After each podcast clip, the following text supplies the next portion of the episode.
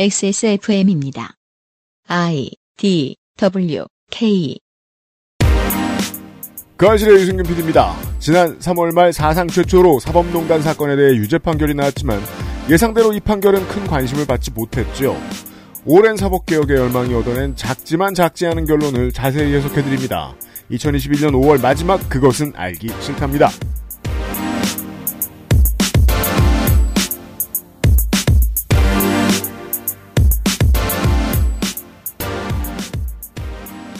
윤세민 에디터가 나와 있고요. 네, 안녕하십니까. 토요일에도 자리하고 있는 윤세민입니다.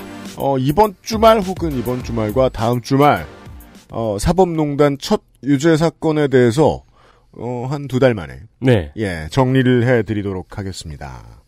음, 이거를 정리하는 게 저희밖에 없을까요? 있긴 있어요. 네. 근데 또 지면에서는 또 이렇게 길게 이야기하기 힘들고 음, 어 우리가 매번 사법 PK 시간 때마다 이야기합니다만 지면에서 읽으면 판사도 헷갈립니다. 그렇죠. 예 네. 이름이 너무 많이 등장하고 긴 사건을 사건 이름 하나로만 이야기하는데 그 사건에 무슨 일이 있었는지 별첨 문서가 매번 필요하기 때문에 사실상 지면 언론은 이것을 생생하게 다루기가 아주 어렵습니다. 음, 네, 특집을 구성해서 해설하기 전에는 네. 자세한 분석은 힘든. 우리 늘 강조드리는 미디어 노동자 여러분, 어, 저희 방송 듣고 많은 참고하시길 바라고요.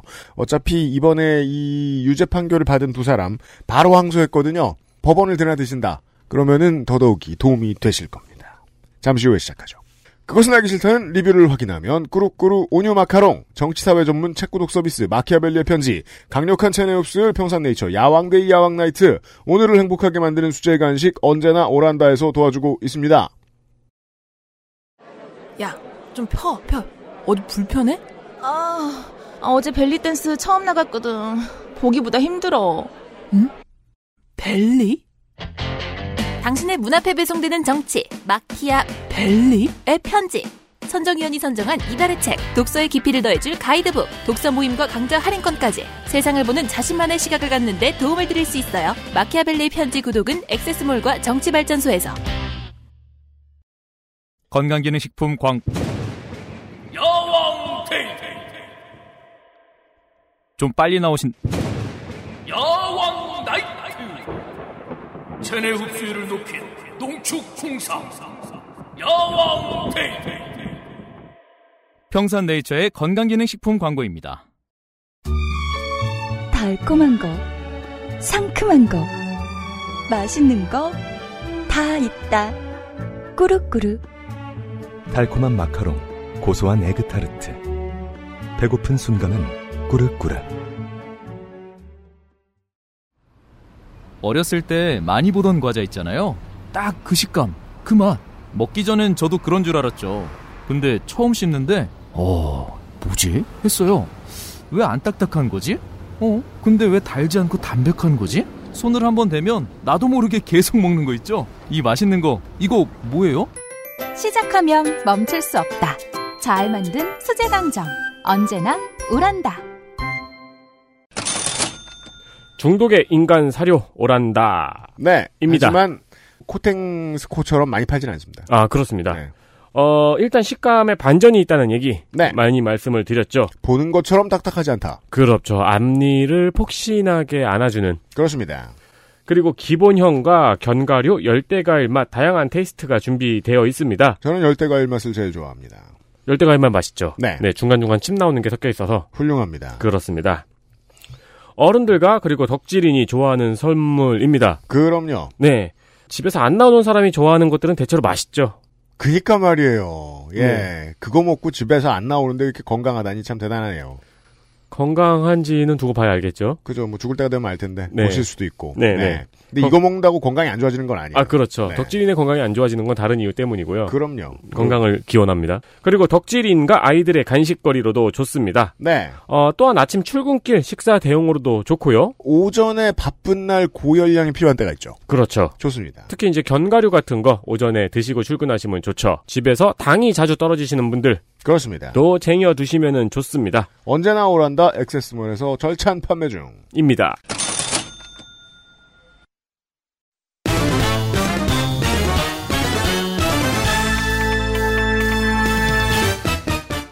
사법 PK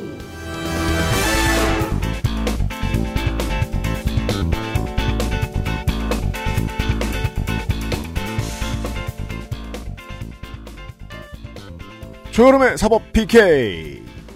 직업이 두 개로 늘어난 박판규 변호사입니다. 어서 오십시오. 네, 안녕하세요. 박판규 변호사입니다. 유튜버가 되었어요. 아이고, 요새 집에 있는 시간이 늘어나가지고, 예전부터 한번 해보고 싶었는데, 아, 근데 뭐 이렇게 재밌는 파- 유튜브가 아니어가지고, 네. 판례 그냥 설명해주는 거였는데, 가서 보시면 압니다. 네, 재미는 없습니다. 네.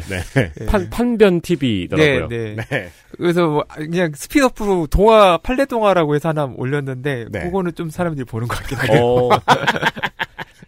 그러니까 정확한 컨텐츠가 판례를 설명해 주는 거죠. 예, 그 판례 공보가 한 달에 두 번씩 나오는데 그 안에 네. 판례들이 꽤 많습니다. 그리고 음. 거의 거기가 팔- 대법원에 하는 판례를 다 올린 게 아니라 그 중에서 선별한 것만 올리는데 한 네. 달에 두 번 나오거든요. 음. 네. 근데 이제 변호사나 실무자들은 판례 공부를 보면 참 좋은데 음. 보기가 참 어렵습니다. 그래가지고 음. 간단하게 5분으로 하나씩 매일 아. 하나씩 올리는 거예요. 네. 여러분 팔려 공부하는 유튜브도 있습니다. 판사가. 저희 오늘 방송도 사실 넓게 보면 그런 컨텐츠죠. 그렇죠. 그럼요. 네. 네. 그리고 보통 판사는 그 판례 가르쳐 주기엔 보통 직업이 있어요. 어, 그렇죠. 바쁘거든요. 네. 이런 케이스 흔치 않다. 네. 네, 유튜브 네. 가서 구경해 주시고요. 네. 감사합니다. 오늘도 넓게 보면 그런 이야기입니다. 제가 좀 전에 말씀드렸듯이 모르시는 분들은 어, 이제 아셨을 겁니다. 사법농단열로 첫 유죄가 나왔고 이 대상자들은 유죄를 받자마자 항소는 했습니다. 그렇지만 우리 저 지난번에 사법 PK 시간에도 얘기했는데 이 무죄라는 게 모든 범행 사실이 다 인정이 안 된 게 아니잖아요. 근데 이번엔 어떻게 유죄가 되었는지 이야기를 하자면 베이스부터 좀 차곡차곡 짚어 나가야 되겠습니다. 봅시다. 예, 그, 지금 이제 요 사법농단 사건 2017년 2월에 이제 이탄희 판사 사직으로 시작됐고, 음, 그리고 이제 검찰 수사 됐다가, 어, 세, 세 번에 걸쳐서 이제 판사, 전형직 판사가 14명이 기소가 됐거든요. 그렇죠. 근데 이제 그 중에 이제, 어, 임종원 전 차장이 가장 이제 핵심적인 인물이고, 네. 양승태 전 대법원장, 박병대 전 대법관, 고영환 전 대법관 이 네명이 있고, 음. 나머지 10명에 대해서 이제 지난번에 6명의 판결에 대해서 한번 설명 들었고 네. 오늘 설명할 게 이제 4명에 관한 그 판결입니다. 1심 판결. 음.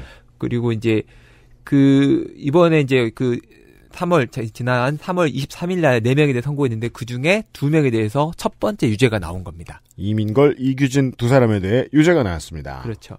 그래서 이제 고- 그게 이제 형사 기소 부분이고 음. 지금에 그 징계는 지금 어, 종전에 한 8명이 이미 징계를 받았었고 네. 10명은 이제 명단이 알려지지 않은 상태에서 현재까지도 징계가 회부된 상태로 지금 보류 중입니다. 음, 보류된 지 1년 넘었네요. 예, 2년 넘었네요. 2년이 넘었죠. 음. 지금 아마도 대법원 그뭐 판단을 다 하고 나서 할 생각인 것 같습니다. 아, 이 전원의 판결 내용을 다 본 다음에. 네. 야, 누구는 은퇴하겠는데요? 예, 그럴 수도 있죠. 그럼 월급은 계속 받겠네요. 그렇죠. 어, 그럼 판결이 나오기 전에 퇴직하면은 다 받겠네요, 저는. 아니 그것도 있지만 이제 실제로 재판업을 다 하고 있을 겁니다. 아, 그렇군요. 예, 예, 네. 징계 회부가 됐지만 네. 다 하고 있는데 누군지 밝혀지지 않기 때문에 근데 징계위원회 미룬다고 월급 안 주면 노동권 탄압이죠. 어, 그렇죠. 네. 예, 그러니까, 아니, 그러니까 예, 징계는 이제 말씀, 예, 징계가 있는데 그게 아마 지금 징계 이전에 징계 아마 여덟 명을 받았거든 이미 받은 네. 사람이 있고 열 명은 이제 징계를 아직 안 받은 상태고 우리가 누군지는 알 수 없지만. 예, 열 명은 근데 여덟 명은 받았는데 이 여덟 명에 대해서는 지금 대법원의 재판이 또 걸려 있습니다. 흥미로운 사실이네요. 재판을 받는 사람이 재판을 하고 있는. 그렇죠. 근데 이제 요즘은 그런 경우가 많아가지고 뭐 수사를 받고 있는데 이제 수사하는 경우도 있고 어. 그래가지고 그거 이제 네. 익숙하시죠. 익숙하고 네. 검사 수사 예. 받고, 네, 경찰 수사 받고, 법관 네, 재판 받고. 음. 그래서 뭐, 그, 예전에는 그런 게 뭐 전혀 없었는데 요즘은 뭐 간혹 발생하기 때문에 뭐 특이하다고 보기는 어렵고. 좋아요. 하, 하이브리드네요. 네. 근데 이제 어쨌든 이번에 이제 네명에 대해서 어, 지난 2021년 3월 23일 날 판결이 있었고 거기 두 명이 유죄를 했으니까 두 명은 무죄 나온 거예요. 예, 두 명은 무죄 나왔습니다. 그래서 어 지금 네 명은 이민걸 당시 법원 행정적 기조 기획 조정실장, 음. 그다음에 이규진 당시 양형위원회 양형위원, 그다음에 방창현 당시 전주지방법원 부장판사, 음. 그다음에 심상철 당시 서울고등법원장 네 명이었고 이 중에 이민걸, 이규진에 대해서는 유죄, 그다음 방창현, 심상철에 대해서는 무죄를 받은 겁니다. 음. 그래서 오늘 이제 사법농단 사건 관련해서 처음으로 유죄 판결 받은 그 내용 그리고 당시 이제 무슨 일이 있었는지 설명을 드려야 되는데 네. 이거를 설명을 드리려면 어 이 청와대 그다음에 헌재 그러니까 헌법재판소 음. 그다음에 법원 행정처 이 각자 입장을 먼저 알아야 됩니다. 그렇지 않으면 이 일을 왜 하는지가 잘 이해가 안 되거든요. 네. 그리고 이제 그걸 좀 이해를 한 상태에서 이 판결에 나와 있는 사실관계를 보, 면 이제 이해가 어느- 무슨 내용인지 이해가 좀 되고 네. 그리고 나서 아니, 이제 되게 궁금하네요. 그렇게 유죄 나오기가 힘든 재판인데 예. 이 둘은 왜 유죄가 나왔는가? 예, 그래서 이제 그건 마지막으로 제가 유죄 이유를 설명드리겠습니다. 그러니까 지난번에 저희가 이제 그 1심 무죄 판결에 대해 설명드렸을 때 예. 인정 사실은 거의 다 인정이 됐는데 음. 그거에 대한 평가가 그렇죠. 어, 이제 그 검찰과 법원이 달랐기 때문에 무죄가 음. 나왔거든요. 음. 그래서 지- 남용할 직권이 없기 때문에 직권 남용이 그렇죠. 아니다. 아 맞아요. 네. 네. 예, 그렇게 됐는데 이번 사건에서는 남용할 직권이 있다라고 본 거죠. 음, 그렇죠. 지난번에는 제가 그렇게 말씀드렸죠. 남용할 직권이 없으므로 직권남용이 아니다. 따라서 이건 그냥 못된 거다. 그렇죠. 예. 못된 걸 뭘 벌을 주고 그걸. 이건 네. 예. 심보다. 그렇죠. 나쁘구만 집에 가. 예. 예, 근데 이제 뭐 법리 부분은 어떻게 보면 이제 입장이나 주장일 수 있고요. 네. 그래서 이제 각적이면 인정 사실 위주로 설명을 좀 드리겠습니다. 음. 좋습니다. 일단 청와대 이 지금 이 사건에 나오는 주요 사건은 세 가지로 주로 나눌 수 있는데 음. 첫 번째가 이제 헌법재판소에 관련된 혐의가 세 건이 있고요. 네. 그다음에 통진당 의원 행정소송 관련해서 세 건이 있습니다. 음. 그리고 나서 이제 국제인권법 연구에 관련 직권남용 한 건, 음. 그다음에 국회의원 관련 심증하기 한 건 이렇게 이제 있는데 요- 상당수를 작년에 한번 설명을 드린 적이 있습니다. 그렇죠. 네. 이제 인권법 연구에 관련 직권남용이 요게 예전에 그 제가 처음에 이 방송을 했을 때 네. 어떤 인사모 뭐 그다음에 지- 이- 어, 인권법 연구의 와해 네, 우리 시도. 법 연구회나 이런 것들에 예. 대해서 왜 당시 법원과 청와대가 불편해했으며 예. 그들을 왜 뒷조사 사실상 뒷조사하게 만들었고 인사에 불이익을 주겠다고 사실상 위협하게 했는가? 그죠 이제 인권법 연구의 부분은 청와대하고는 직접 관련은 없고 네, 대법원장의 정책에 반대하는 법원 내 세력에 대한 이제 음. 압박 그 그렇죠. 이제 하는 거고 음. 근데 이제 하여튼 요 인권법 연구에 관련한 것이 이제 이- 이 판결에 들어 있고요. 네, 그다음에 이제 국회의원 관련 힘증 확인 여부는 아주 반개의 사, 건인데 음. 요거는 하여튼 이 중심 맥락하고 약간 떨어져 있는 사건이어서 음. 크게는 헌법재판소 관련 사건, 통진사 사건, 기타 나머지 요렇게 이해하시면 되겠습니다. 좋습니다. 그런데 이제 이 투- 헌법재판소하고 통진사 사건을 이 두 개가 큰 줄거리인데 네. 음. 이거를 이해하려면 이제 그 배경을 알아야 되는데 네, 그러려면 헌법재판소, 법원행정처, 청와대 입장을 좀 이제 설명을 좀 드려야 될 것 같습니다. 좋습니다. 일단 헌법재판소에서 먼저 설명을 드리겠습니다. 음, 이 헌법재판소는 우리나라 헌법에 1987년 헌법 개정으로 이제 88년에 설립이 됩니다. 네. 생각보다 얼마 안 됐죠? 얼마 안 됐죠. 이게 이제 민주화된 이후에 이제 헌법에서 만들어졌고 음. 네, 87 체제의 수학 중 하나입니다. 그렇죠. 최대 수학이라고 할 수 있죠. 음. 그래서 이제 그 헌법재판은 뭐 한마디로 하면 헌법재판을 하는 곳이죠. 헌법이 옳은가 틀린가. 예. 한마디로 헌법에 위배되는 법률 그, 렇죠 이나 국가적인 행위를 이제 판단하는 게 이제 네. 헌법 재판의 기본 원리인데 헌법에 입각하여 법을 판단하는. 그렇죠. 음. 그러면 이제 87일 이전에 그러니까 88년 설립됐는데 그 이전 헌법 재판은 누가 했을까? 전두환이 한 거 아니에요? 이제 그 이야기를 해야 이제 좋아요. 네. 헌법 재판소와 법원의 관계가 나옵니다. 아, 그러니까 법을 해석하는 그렇죠. 역할을 헌법재판소 이전에 누가 했는가? 예, 음. 헌법을 해석하는 역할. 어. 그러니까 법은 그 동안에도 계속 법- 법원이 해석해 왔는데 네. 헌법을 해석하는 역할은 누가 했느냐? 그렇죠. 음. 이제 요걸 보면 1948년으로 이제 거슬러 올라가게 됩니다. 아, 많이 올라가네요. 많이 올라가죠. 네, 광복 직후. 예. 광복집회 재헌헌법이 있었고 음. 거기 헌법위원회가 있었습니다. 왜냐면 헌법 만들어야 되니까. 예. 아니, 그러니까 여기는 헌법위원회를 만드는 데가 아니라 헌법 재판을 하는 곳을 헌법위원회라고 음. 했어요. 아, 헌법을 만들어 놓은 뒤에 그것의 운용과 관련된 해석과 네. 관련된. 음. 예, 재헌헌법위원회가 있었고 거기서 음. 헌법을 만들고 나서 헌법 재판은 누가 할 거냐라고 했더니 헌법위원회에서 맡긴다. 예. 음. 그러니까 대법원은 있지만 그 법을 하지 않고 헌법위원회가 헌법 재판을 맡도록 이제 예, 헌재 법- 역할을 했겠네요. 그렇죠 헌재 역할을 한 거죠. 음. 그리고 나서 60년에 헌법 재판소를 설치를 하게 됩니다. 네, 근데 쿠.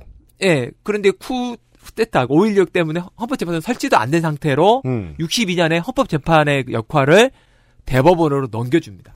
아, 대법원이 강한 권력을 갖게 되네요. 그렇죠. 그러니까 48년에 헌법위원회가 만들어졌고 법상으로는 헌법재판소도 있었다만 설치는 안 된 상태에서 음. 62년에 헌법재판의 기능이 대법원으로 가게 된 거죠. 음. 이제 여기서 이제 출발한다고 합니다. 사실상. 박정희 이전엔 모든 게 다 있었네요. 예, 예 그러네요. 음. 있었는데 네. 제- 제대로 작동이 안 된 상태였습니다. 음. 그런데 이제 62년에 이제 대법원으로 이제 헌법재판의 기능이 갔잖아요. 네. 근데 71년에 어떤 일이 있냐면 그 베트남전이 이제 파견 그 파병 갔던 병사들이 다쳐서 옵니다. 네. 다쳐서 와가지고 그 사람들이 국가에서 이제 뭐 상해 용사를 해서 보상도 해주고 그러는데 이 사람들이 아 나는 보상 말고 국가의 과실이나 혹은 뭐 동료 병사의 어떤 불법 행위로 해서 손해도 나한테 배상이 달라. 음. 라고 해서 국가를 상대로 손해 배상을 청구하게 됩니다. 그렇죠. 근데 거기에 대해서 어 이거를 보상을 해주면 국가 재정이 심각한 문제가 있다. 네. 그러면서 국가 배상법을 만들어가지고 그 배상을 안 해줍니다. 네.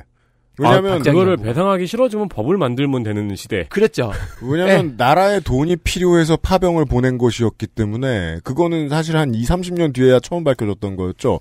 월급도 띠깐 거 있다. 아, 그렇죠. 예. 그래서 그거를 국가 배상법을 만들어가지고 이제 보상을 안 해줬습니다. 음. 그랬더니 대법원이 헌법 재판을 하- 했잖아요. 네. 대법원이 그 국가 배상법 위헌 결정하게 됩니다. 당시 헌재의 기능도 같이 가지고 있었던 대법원이. 예, 대법원이. 그래서 어 이거는 그 박정희 입장에서는 분노한 거죠. 내가 지금 국가 재정을 위해서 국가 배상 만들어 가지고 보상 안 하게 했는데 내가 곧 국가인데. 예, 했는데 대법 대법원이 갑자기 그 법을 위헌을 선언하면서 보상 배상을 해야 된다. 이렇게 만드니까 이제 극노를 하게 됩니다. 분노. 음, 하게 돼서. 시스템을 뜯어보죠. 어, 이거 삼권 분립이네?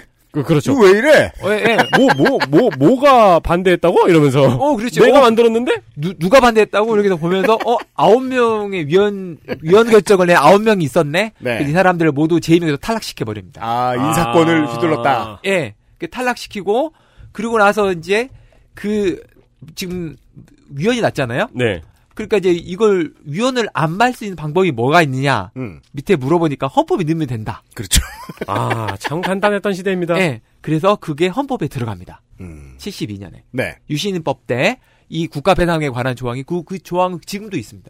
얼마나 아, 진짜요? 네, 그러니까 헌법에. 얼마나 중요한 도움말입니까? 우리의 그 선조 선배들이 왜 유신헌법을 이렇게 반대했는가? 음. 디테일을 보면 이런 데 쓰였다 이거예요. 그렇죠. 그래서 이게 지금 우리 헌법에도 그대로 남아 있어가지고 여전히 하여튼 있습니다. 그래서 음. 그럼 이제 72년에 헌법에 그 이제 국가배상법을 넣, 넣었잖아요. 네. 음. 근데 그것만 넣은 게 아니고 대법원의 헌법재판 기능을 떼어버립니다. 그러니까 보기 싫은 건 다 빼오고, 하고 예. 싶은 건 다 하고. 그래서 음. 떼서 헌법위원회에다가 다시 줍니다. 헌법위원회. 또 만들어가죠. 새로 만들어서. 음, 부활. 음. 예, 그러니까 부활을 했죠. 72년에 헌법재판의 기능을 대법원에 뚝 네. 떼가지고 헌법위원회에 주고, 음. 그 다음에 그 유형 결정했던 조항은 헌법에 넣어버리고, 음. 이런 조항을 하는 거죠. 그러면서 헌법위원회를, 그러니까 재판을 하려면 네. 반드시 대법원에 제청을 하더 돼 있습니까? 대법원이 음. 신청을 해야만 헌법재판을 할 수 있게 만든 거죠. 음. 아, 그럼 사실 하부기관이 돼버렸네요. 그러니까 그걸 만들어 놓으니까 어떻게 됐냐면 음. 대법원이 72년부터 87년까지 단 한 건도 헌- 유언 제청을 하지 않습니다. 어, 87년이 없어졌잖아요. 예. 그러면은 그 헌법 두 번째로 부활한 헌법위원회는 한 번도 한 번도 한 적이 없죠. 아, 음. 그럼 거기 그 헌법위원회 취직된 개꿀. 사람들은 그냥 꿀만 빨았네요. 그렇죠. 그때 이제 제가 이제 저 사탕 까먹는다는 말 말고 하는 말이 있어요. 뒷마당에 호박을 말리고 있어요. 여유가 있거든요. 네. 예. 이게 이제 이게 되시죠. 이게 이제 62년에 네. 대법원이 헌법재판을 하게 돼서 음. 그 박정희 정권의 분노를 사가지고 유신헌법으로 72년에 헌법재판을 뺏기고 아, 이해가 됩니다. 네. 그리고 나서 72년부터 87년까지 대법원이 위헌 제청을 단 한 건도 하지 않았기 때문에 음. 헌법위원회는 아무 일도 하지 않았어요. 인사권의 맛을 봤거든요, 대법관들이. 근데 이제 문제는 그럼 72년부터 87년까지는 위헌인 법률이 하나도 없었던 거냐? 그럴 리가요. 그럴 리가요. 예. 유신헌법의 시대인데. 유신헌법 시대인데 없잖아요. 근데 어쨌든 헌- 대법원은 단 한 건도 위헌이라고 보지 않은 거예요. 그때 박정희가 준 메시지는 야 헌법 그 이거 헌법 재판 하지 마 예, 그 만들어는 말이었죠. 놓는데 아무도 하지 마 예, 그래서 안 한 거예요. 그게 전두환까지 간 거네요. 이게 쭉 만들어졌죠. 그래서 음. 그 음. 87년 이제 그 헌법이 만들어지면서 헌법재판이 만들어지고 그러면서 헌법재판소 민주화가 이제 88년에 이제 설치됐는데 아, 민주화 운동이 삼권 분립을 다시 가지고 왔군요. 그렇죠. 우리 사회에. 그럴 때 거기서 하나 조항을 이제 새로 넣는 거죠. 뭘 넣냐면 헌법 재판을 신청할 수 있는 자격을 일반 국민에게 준 겁니다. 아, 엄청난 변화군요. 엄청난 변화죠. 그러면서 헌법 재판의 양이 엄청 늘었습니다. 그게 88년 이후에 헌법 재판소가 국가에 관한 거의 모든 다양한 사회 전반적인 분야에 대해서 판단할 때 이유가 음. 대법원이 위원 재청을 하지 않아도 일반인이 유- 헌법 소원을 할 수 있다. 어, 이건 어마어마하게 큰 예. 성과네요. 그러면서 이제 헌법재판소가 헌법에 대해 그러니까 위헌 법률의 그 결정을 여러 건 하게 됩니다. 역사적으로 중요한. 네. 그러면서 이제 헌법재판소가 그 적극적으로 법 해석을 하게 됩니다. 그리고 국민적 지지도 많이 받고요. 음. 그러면서 대법원의 권한이 점점 축소된다고 대법원이 느끼게 됩니다. 그걸 아하. 느끼면 원래는 안 될 텐데. 음, 그래서 이제 현대사를 배우다 보면 88년 이후부터 헌법재판소의 이름이 제법 나오게 제법 나오죠. 돼요. 예. 뭐 당연한 한 거죠. 음, 그 전에 한 적이 없으니까. 그렇죠. 그걸 이해하게 됐습니다. 예. 음. 그리고 이제 그럼 대법원은 헌재는 이제- 그런 곳이고. 헌재는 그런 것이고 이제 그 대법원은 이제 이런 상황을 맞이하게 된 거죠. 이제 음. 헌재 그동안 72년부터 80년까지 한 건도 안 하고 있어가지고 음. 헌법 재판은 사실상 우리나라에 무- 유명무실해 됐었는데 음. 현재가 나타나면서 이제 그런 마치 대법원보다 훨씬 더 적극적이고 국민의 지지도 많이 받고 네. 그렇죠. 그러니까 옛날에는 대법원에서 판결을 내리면은 그건 끝이었는데 음. 이제는 거기에 반기를 그게 틀렸다고 말할 만한 기관이 하나가 생긴 거잖아요. 생길 수 있죠. 근데 그게 직접적으로 틀렸다고는 못하고 간접적으로 근거법이 위헌이기 때문에 그렇죠. 받을 수 음. 있다. 이런 방식인데. 음. 그런데 이제 헌법재판은 결국은 법률을 이제 두고 합니다. 개별 사건보다는 네. 법률이 어, 어떤 것이 헌법에 위반되느냐 아니냐 요거고 대법원은 이제 구체적 사건에서 국가기관이 이제 법률 근거를 가지고 이- 한 거냐 아니냐 네. 그죠. 요렇게 해서 어떻게 보면 대법원의 판단의 뿌리를 이제 헌법재판소가 판단하게 되는 것처럼 그렇죠. 구조가 되어 있거든요. 디테일한 사건을 들여다보면 그건 사심이 돼버리니까. 그렇죠. 그럼 안 되죠. 그러면 안 되죠. 그런데 그 분명 히 역할은 다릅니다. 네. 대법원은 구체적 사건에 관한 걸 판단하는 거, 헌재는 법률 자체를 판단하는 거. 음. 그런데 어느 부분에 가다 보면 이게 오버랩이 되는 부분이 있습니다. 겹치는 부분이 있다. 겹치는 부분이 있고, 그다음에 역할이 겹치는 부분. 그 대표적인 게 법- 헌, 헌법재판소의 한정위원 결정입니다. 한정위헌이라는 단어의 의미를 오늘 좀 이해를 제대로 하고 갈 필요가 있겠습니다. 예. 그러니까 이제 한- 아. 위헌이면 위헌이고 합헌이면 합헌인데 한정위헌은 뭐냐? 그러니까 이제 어떤 문구가 있는데 그 문구가 뭐뭐한 것으로 해석하는 한 헌법에 위반된다. 그러면서 문구 자체는 그대로 존재하는데 네.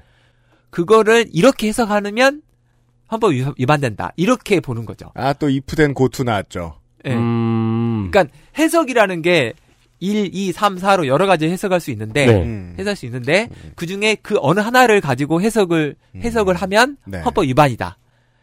근데 음. 이렇게 하는 이유는 뭐냐면 조항 자체는 위헌으로 안 만들고 싶은 거죠. 네. 그러니까 1부터 한 4까지의 해석은 적법하니까 네. 그 조항으로서의 의미는 남겨놓고 그렇죠. 5나 6으로 해석하면 안 된다는 거죠. 그래서 그건 헌법 위반. 이렇게 이제 한정위원회 결정을 하는 겁니다. 음, 해석하는 법에 대한 해석. 해석이죠. 네. 근데 이 한정 위, 위- 그 위원회 그 위원 결정은 해석에 관한 그 지침이기 때문에 네. 따라야 되네요. 예. 근데 대법원은 이 한정 위원 결정 자체의 그 효력을 인정하지 않습니다. 아, 그래요? 아, 그래요? 기싸움 같은 거예요? 네. 여기서 프릭션이 생기네요. 그렇죠. 왜냐면 하 이제 법률은 해석은 대- 법원에게 있고 음. 헌재는 위헌이냐 아니냐만 판단하라고 되어 있는데 음. 위헌도 아니고 합헌도 아닌 그 중간 지점에서 음. 해석의 권한을 이제 이용하는 거죠. 아. 그래서 그거를 이제 대법원이 이제 어 이거는 우리는 인정할 수 없다. 그럼 대법원의 해석은 해석의 권한을 지금 인정하지 않을 자유가 있다, 대법원이. 그렇죠. 음. 근데 이- 요 요런 견해는 실은 최근에 자- 작년 올해 1월 뭐 작년 12월부터 대법원에 약간의 판례들이 나오면서 한정 위원도 인정해야 된다라는 걸로 바뀌었습니다. 지금은. 아, 추세가 지금은 바뀌었어요. 예, 아예. 음. 지금은 바뀌었어요. 근데 요 당시까지는 한정 위원 자체를 인정 안 했습니다. 음. 그게 애매한 무- 철학의 문제네요. 그러니까 예. 그 한정 해석, 그러니까 한정 해석을 제한하고 해석을 해석한다는 거는 예. 헌법재판소 입장에서는 어떤 한 사건에 대해서 해석이 된다는 여지가 있을 수 있으니까 대법원에서 인정을 안 하는 거고. 그렇죠. 음. 예. 뭐 하여튼 요거는 약간 법 기교적인 부분인데 음. 요게 이제 1996년에 대법원에서 한정위원이 났던 법률, 그러니까 한정위임이 났었죠. 네. 이렇게 해석하는 한- 법률 위반된다. 음. 네. 그런데 대법원이 96년에 나는 그거 따를 필요 없고 음. 헌재가 위헌이라고 봤던 그 해석 그걸로 그대로 해석해서 적법하다고 해서 다른 판결을 한 게 있습니다. 어. 96년에. 예. 그러니까 헌재가 이제 그 당사자가 아니 나는 헌재에서 위헌까지 받았는데 음. 대법원에서 그와 다른 판결을 하니까 헌재에 다시 이제 사건을 가져갔죠. 네. 그러죠. 또 대법원 판결이 잘못됐다. 음. 그러니까 이제 헌재가 그때 대법원 판결을 취소해 버립니다. 아, 헌재는 그런 권한, 야, 이게 싸움이네요, 진짜. 예, 근데 권한이 있는지 없는지가 불분명했는데 헌재가 해석으로 자기 권한이 있다고 보고 음. 판결을 취소해 버립니다. 아, 네. 권한이 있다는 해석을 헌법에서 찾은 군- 거군요. 네, 예, 예. 그렇게 해석을 해가지고 찾아와서 취소해 버리니까 이 사람은 헌재에 대한 이겼다가 대법원 가서 졌다가 다시 헌재에서 판결 그러니까, 취소했잖아요. 네. 그래서 다시 이걸 가지고 이제 법원에 재심을 신청합니다. 네. 음. 내가 지금 헌재에서 재판 취소됐으니까 처음부터 다시 해라. 그 재심 여기서 음. 다시 판결해 달라. 네. 근데 이 사건은 이 당사자가 재심을 신청을 안 하고 소치하를 해서 그냥 끝나버립니다. 어. 아. 아, 싸움의 끝을 못 봤네요. 못 봤죠. 음. 못 봐서 그냥 약간 휴전 상태로 끝난답니다. 아, 그래, 아, 그랬군요. 근데, 다른 사례도 있어요. 근데 이제 요거 요렇게 97년에 이런 일이 있었는데 네. 이게 2014년에 다시 한번 이제 전쟁이 한 번 더 벌어지는 거죠. 자, 그게 이제- 설명해 주실 것이 이 GS 칼텍스 법인세 사건이라는 건데 예. 간단하게만 얘기를 해드리죠. 법인세를 GS 칼텍스가 707억 원 정도를 받아요. 네. 근데 예. 여기에 불복을 해요. 그리고 이 문제에 대해서 헌재가 한정위원 결정을 합니다. 한정위원에 대해서 지금 설명을 해주셨죠. 예. 이걸 한정위원이랑 헌재가 봤는데 서울고법에서 원래 판결을 그냥 인용해서 이걸 기각합니다. 네. 그러니까 쉽게 말해 이거 100% 위헌 아니니까 다시 논하지 마. 근데 이제 헌재가 위헌 결정을 했어도 이건 재심 사유가 아니야. 라고 판단을 한 건데 법원 기술익 기자들 사이에서도 이게 재밌는 이야기였나 봐요. 헌재랑 대법원이 으르렁거리는 것처럼 보이니까. 그렇죠. 예. 그리고 이후에도 법대나 로스쿨에서 가끔 이제 쓰이는 음. 사례인 걸로 알고 있고요. 아무튼 GS 칼텍스의 사례. 이 사건을 헌재가 위원이라고 했는데 음. 그때는 재판을 취소하진 않았습니다. 지난번 전쟁 때는 재판까지 취소해가지고 전쟁했는데 네. 취소를 안 하고 다시 대법원의 판결의 해석이 위헌이다. 음. 이렇게 해서 결정을 해가지고 대법원에 다시 보냈더니 대법원이 재심을 기각해버린 거죠. 아니 나는 우리는 헌재의 결정에 따르지 않는다. 그렇죠. 그... 래서 이걸 다시 또 판결 취소해달라고 헌재에 다시 가져갑니다. GS 음. 칼텍스. 아, 네. 96년 사례하고 동일하네요. 동일하죠. 음. 근데 그때와 다른 거는 이 사건은 700억 정도의 금액이 달려있기 때문에 취하할 가능성이 별로 없습니다. 그죠. 끝까지 가야 돼요. 끝까지 가야 됩니다. 근데 현재까지 판단을 안 하고 있었죠. 판단 안 하고 현재까지 그대로 있습니다, 지금. 아, 그래요? 아직도 그대로 있어요? 그대로 있어요. 그러면 700억은 안 냈겠네요? 아니죠. 이제 일단은 내죠. 아, 세금은 아무래도 먼저 벌레가- 받는 벌레가 게, 예, 문제고. 예, 예. 네. 일단은 내죠. 음. 이렇게 되면서 지금 요, 요 때가 2013년이고 양승태 대법원장 시절입니다. 음. 아. 요게 걸려있는 게. 그러면서 이제 헌재가 어떻게 판단할 거냐에 대해서 촉각을 곤두세우고 있는 상황. 어. 이거 또 재판 판결 취소할 것 수도 있으니까. 네. 음. 그러니까 1차 헌재 결정은 위헌 결정, 2차 가져갔을 때는 위헌 결정만 했지 재판 취소를 안 했는데 네. 3차 때는 이제 재판을 취소할 수밖에 없거든요. 만약에 아, 이종- 그래요? 예. 음. 그리고 재판을 취소할 것 같으니까 이제 촉각을 곤두세우고 있는 겁니다. 음. 그리고 또 하나가 이런 일이 향후에 반복되지 않도록 어, 헌법재판소를 견제해야겠다. 그거를 이제 아. 양승태 대법원장이 생각을 한 거죠. 세 번째까지 공이 제 헌재로 넘어갔을 때 대법원은 긴장하면서 쳐다보다가 긴장 많이 하면 위액 쏠리잖아요. 네. 그럼 짜증나요. 내가 누구 때문에 이렇게 긴장을 해야 돼. 만약에 견제할 수 있는 힘을 어디서 땡겨올 수 있다면 땡겨와서라도 견제할 수 있다면 좋지 않을까? 음. 라고 생각할 만한 위인이 있다면 그건 양승태. 그렇죠. 그리고 예. 그거를 역전할 수 있는 그 헌재와의 관계를 뭔가 이렇게 반전시킬 수 있는 계기를 찾게 됩니다. 아. 그 계기가 통진단 사건이었어요. 아. 어, 재밌네요. 예, 우리 손에 박정희는 없으니 예, 그, 직접 기회를 만들어야 되는데. 예, 그래서 아. 지금 아까 말했잖아요. 크게 혐의가 두 개인데 헌재 재- 헌법재판소 관련 혐의, 통진단 혐의가 있, 있잖아요. 네. 헌재 관련 혐의는 헌재에 대한 견제, 음. 그다음 통진단 관련 내용은 헌재와의 관계를 반전시킬 수 있는 계기를 만들려고 한 거예요. 음. 요렇게 해서 이제 발생하는 거예요. 네. 그런 얘기군요. XSFM입니다.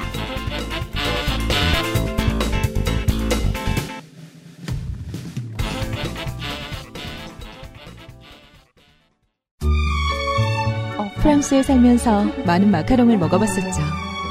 하지만 언제나 만족했던 건 아니었어요. 절 가장 만족시킨 마카롱이 한국에서 왔다면 믿을 수 있나요? 촉촉한 식감, 은은한 달콤함. 제가 마카롱이 기대했던 모든 것이었어요. 네, 온유 마카롱이요. 입안 가득 프랑스의 달콤함. 꾸르꾸르 온유 마카롱. 파파야, 파인애플, 망고, 건포도. 그리고 우란다. 열대 과일 가득한 수제 강정 언제나 오란다. 건강기능식품 광고입니다. 어이, 오늘 퇴근하고 집에 가면 뭐하냐?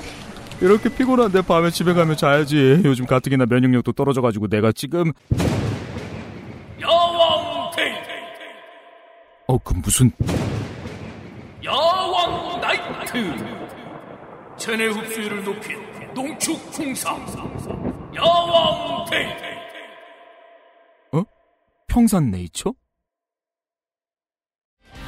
매달 집으로 배송되는 이달의 책 독서의 깊이를 더해줄 가이드북 특강 독서 모임 강좌 할인권까지 정치발전소가 제공하는 정치사회 전문 책 구독 서비스 마키아벨리의 편지 액세스몰과 정치발전소에서 구독하실 수 있습니다.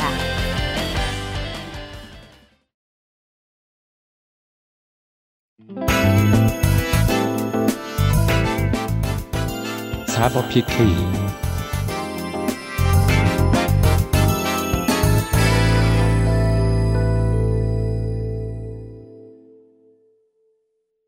현대사를 뒤져보면 이게 저 재밌는 게 요즘도 계속해서 저 같은 사람이 계속 언론하고 포털에 시비 걸잖아요. 어, 진짜 중요한 얘기 안 하고 하고 싶은 얘기만 하고 왜곡도 많이 한다고 옛날이라고 안 그랬겠습니까? 옛날은 게다가 군부 정권 눈치 보느라 더 하면 더 했지 덜 하지 않았을 거예요. 그래서 87년, 88년에 헌법재판소가 생긴 다음에 헌법재판소가 중요한 위헌 결정들을 내리면 이 보도를 보통 한겨레만 했어요. 지금도 아카이브를 찾아보면 한겨레에만 주로 이런 기사들이 나와 있어요. 헌재가 88년에 문을 열고 처음으로 내놓은 위헌 결정이 국가에게 손해를 본 사람이 국가를 상대로 재산 청구권을 하면 그걸 가집행을 할 수 없다는 법이 있었는데 그게 위헌이라고 판결한 게 헌재가 88년에 나와서 첫 번째 결정이었어요. 위헌 결정. 이후에도 꾸준히 이런 비슷한 결정을 했기 때문에 아까 박판 변호사가 설명해 주신 국민들의 사랑을 받았어요. 그러니까 헌법재판소가 군사정권이 만든 악법을 개정하는 정의의 도구로 각광을 받던 시절이 있었다는 거죠. 처음에 생기자마자. 그, 하나 사례를 더하면, 사회보호법이라고, 사실상 경찰선에서, 저는 이걸 저지드레드법 같은 거다, 이렇게 설명드리고 싶은데, 그죠, 예, 예. 경찰선에서 제뭐 보호감호 보내야 된다, 라고 판단하면 판사는 그냥 선고만 해야 되는, 그냥 사인만 하게 돼 있는, 네. 그런 걸 헌재가 위헌 결정을 내렸더니 그 당시에 기록들이 나와 있어요. 이건 일간지 다른 일간지에 나와 있어요. 민정당이 대노했다. 사회를 보호하기 어려울 거라고 생각합니다. 정의사회 구현 큰일 났다. 이제 안 된다. 네. 89년에 국회 법사위에서 민정당 의원들이 사법이 정치화됐다. 위헌 결정 너무 정치적이다 이러면서 헌재에 대한 불쾌감을 표시했다. 적극적으로. 이런 게 남아 음. 있습니다. 이 군부 독재 후신들이. 아, 그러니까 그런 거에서는 쉽게 얘기하면 그게 읽히네요. 아니 사법부를 우리 편으로 만드느라고 얼마나 고생을 해놨는데 네, 사법부가 사법 권력을 쓰지 못하도록 네. 어, 막아놨는데 몇십 년 동안. 여기 얼마나 우리가 공을 들여놨는데 헌재가 그걸 지금 다 무력화시키고 있어. 그렇죠. 초반에 헌재는 정말 그 우리 사회에 큰 전환을 만든 여러 가지 판례들을 남겼어요. 음, 그리고 네. 이제 그런 거 하다 보니까 이제 점점 점점 이제 자신이 붙으니까 이제 법석도 훨씬 더 많게 해야 되고 음. 네. 그래서 이제 결과적으로 여기 재판 취소는 그야말로 헌법 재판소의 해석에 의해서 나온 권한이었어요. 음, 헌, 헌재가 재판을 취소할 수 있다는 해석 있다라는 자체가. 네, 거. 예, 왜냐하면 그렇죠. 이제 헌재 법에 보면 헌법소원의 대상이 쭉 있는데 음. 국가의 뭐 공권력은 경우다 헌법재판의 대상이 된다, 헌법소원이 된다. 음. 근데 단 법원의 재판은 아니다 이렇게 돼 있거든요. 네. 네. 근데 그거를 이제 아까 말처럼 헌재 결정을 위헌하는 판결까지도 예외로 두는 것은 위- 위헌이다 이렇게 판단하고 그 헌재 재- 그 법원 재판을 취소하는 거예요. 네.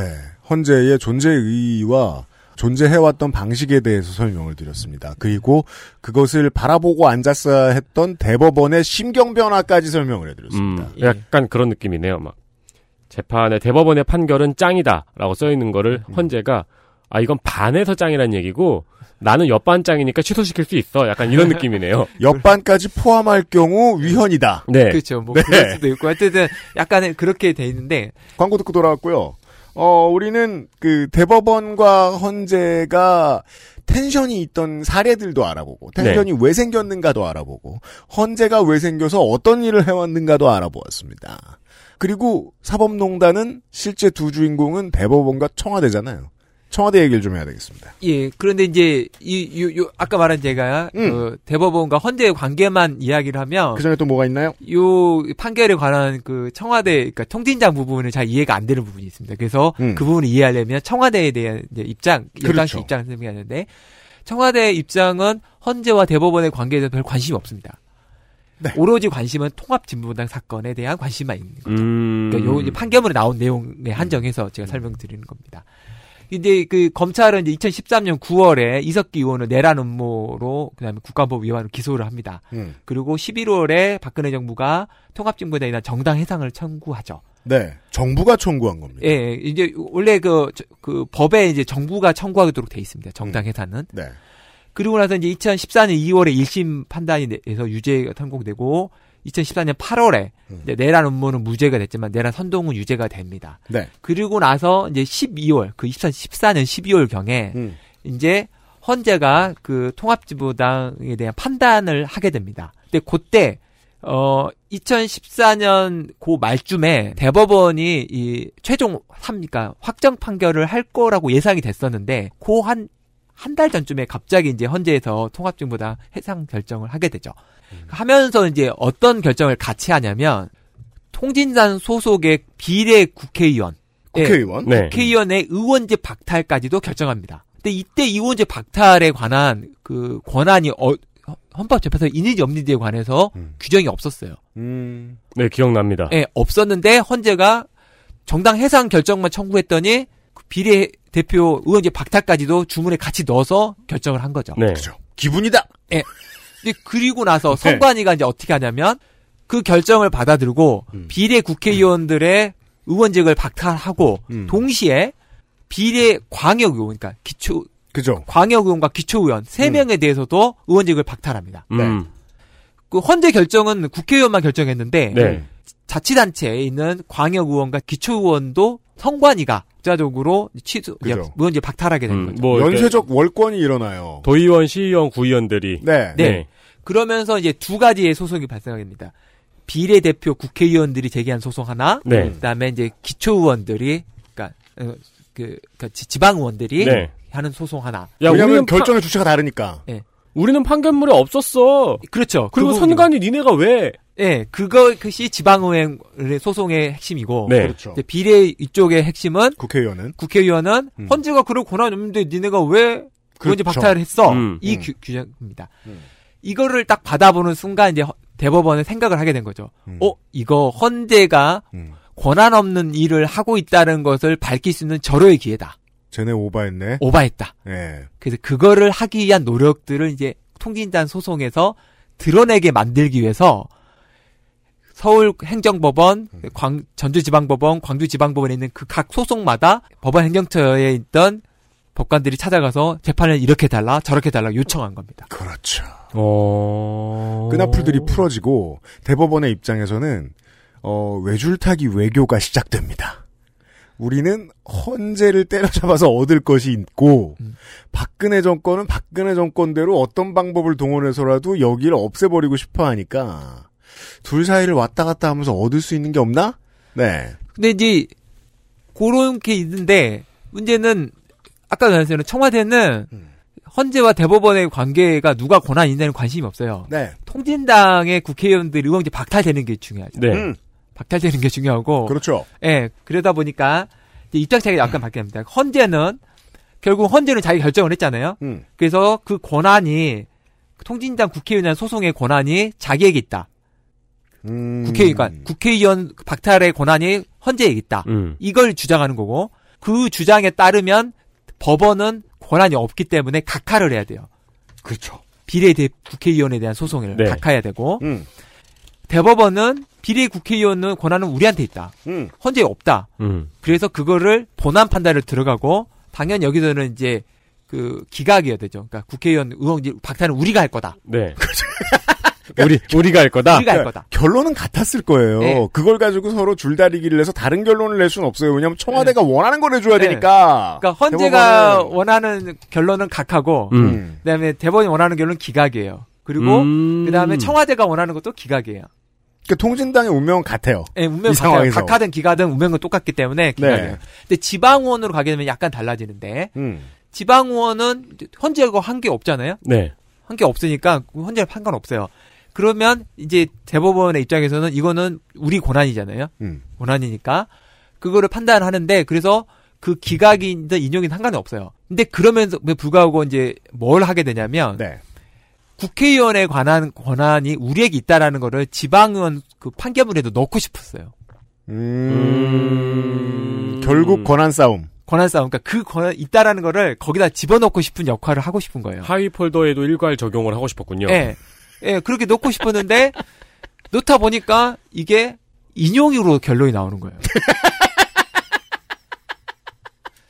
그러니까 어 지방 의원은 선관위가 취소할 수 없어. 라는 결론이 나오는 거예요. 아, 그렇죠. 그러니까 청와대 입장에서 얘 봐라 무슨 소리 하는 거야. 그렇죠.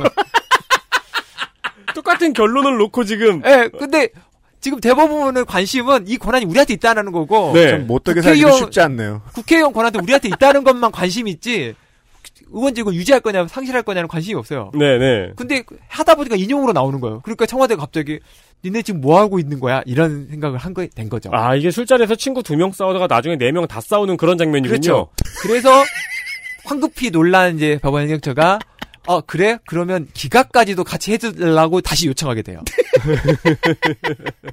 그게 이제 이 요청의 내용이에요. 그러니까 그게 그래서 더더욱이 완벽한 증거예요. 중간중간 청와대에 직보가 안 들어갔으면 이렇게 태도가 변하지 않거든요. 계속 긴밀하게 커뮤니케이션이 되고 있었다는 증거입니다. 이게. 음, 음. 그죠 이제 그래서 지금 정리를 하자면 청와대는 무조건 기각 각하였고 헌재는 각하 음. 그렇죠. 그다음에 대법원은 처음에는 각하만 아니면 돼 였다가 그렇죠. 나중에는 기각으로 이제 가는 거죠. 근데 어 최근에 결국은 이 두 개에 대한 대법원 판결은 내려졌어요. 음. 내려졌고 기록에만 어, 선거 이후에 그 의정 활동을 수행할 권한이 있었던 의원이었다라는 기록만 남게 돼 있는 거죠. 음. 이제. 예. 어쨌든 그래서 고- 그렇게 요 세 가지의 관계들을 봐야 입장을 그러네요. 이해를 좋네요. 해야 이제 이 판결문에 나온 내용들이 뭔지를 알 수가 있죠. 어, 우리가 이번 판결문이 아니더라도 다음번에 또 어떠한 그 사법농단 관련된 재판이 뭐 저 요 당연 이제 일단 우리가 지금 이거 볼 2심에 또 새로운 판결이 나오더라도 예. 어 뭘 해석하는 데에도 되게 도움이 되는 이야기였습니다. 예. 요 모양 요 꼴이 되었던 유래를 그렇죠. 찾아봤고요. 어, 네. 예. 게다가 우리는 당시 청와대 입장이 어땠는지 잘 알고 있으니까 더더욱이 이해가 쉬웠습니다. 아, 이 디테일을 다음 시간에 좀 들어가 볼게요. 네. 아, 박판규 변호사 수고하셨습니다. 예, 감사합니다. 네. 어, 주말, 남은 주말 잘 보내시길 바라고. 네. 제가 올 봄이 정말 마음에 드는 건 추워요. 아, 네, 춥습니다. 네. 아침에 춥고 낮에 더워요. 저 이런 날씨 짱 좋아해요. 네. 한국에 계신 많은 청취자 여러분. 이런 날씨 즐기려면 뭐? 백신입니다. 아, 그렇죠. 네. 자녀 백신 검색하시고. 맞아야 되는 분 달려가십시오. 네. 더 늦지 않게 말입니다. 어, 유승균 PD하고 윤세민 에디터였습니다. 416회 목요일 순서에서 다시 인사드리죠. 한 주 잘 지내세요. 감사합니다. XSFM입니다. I D W K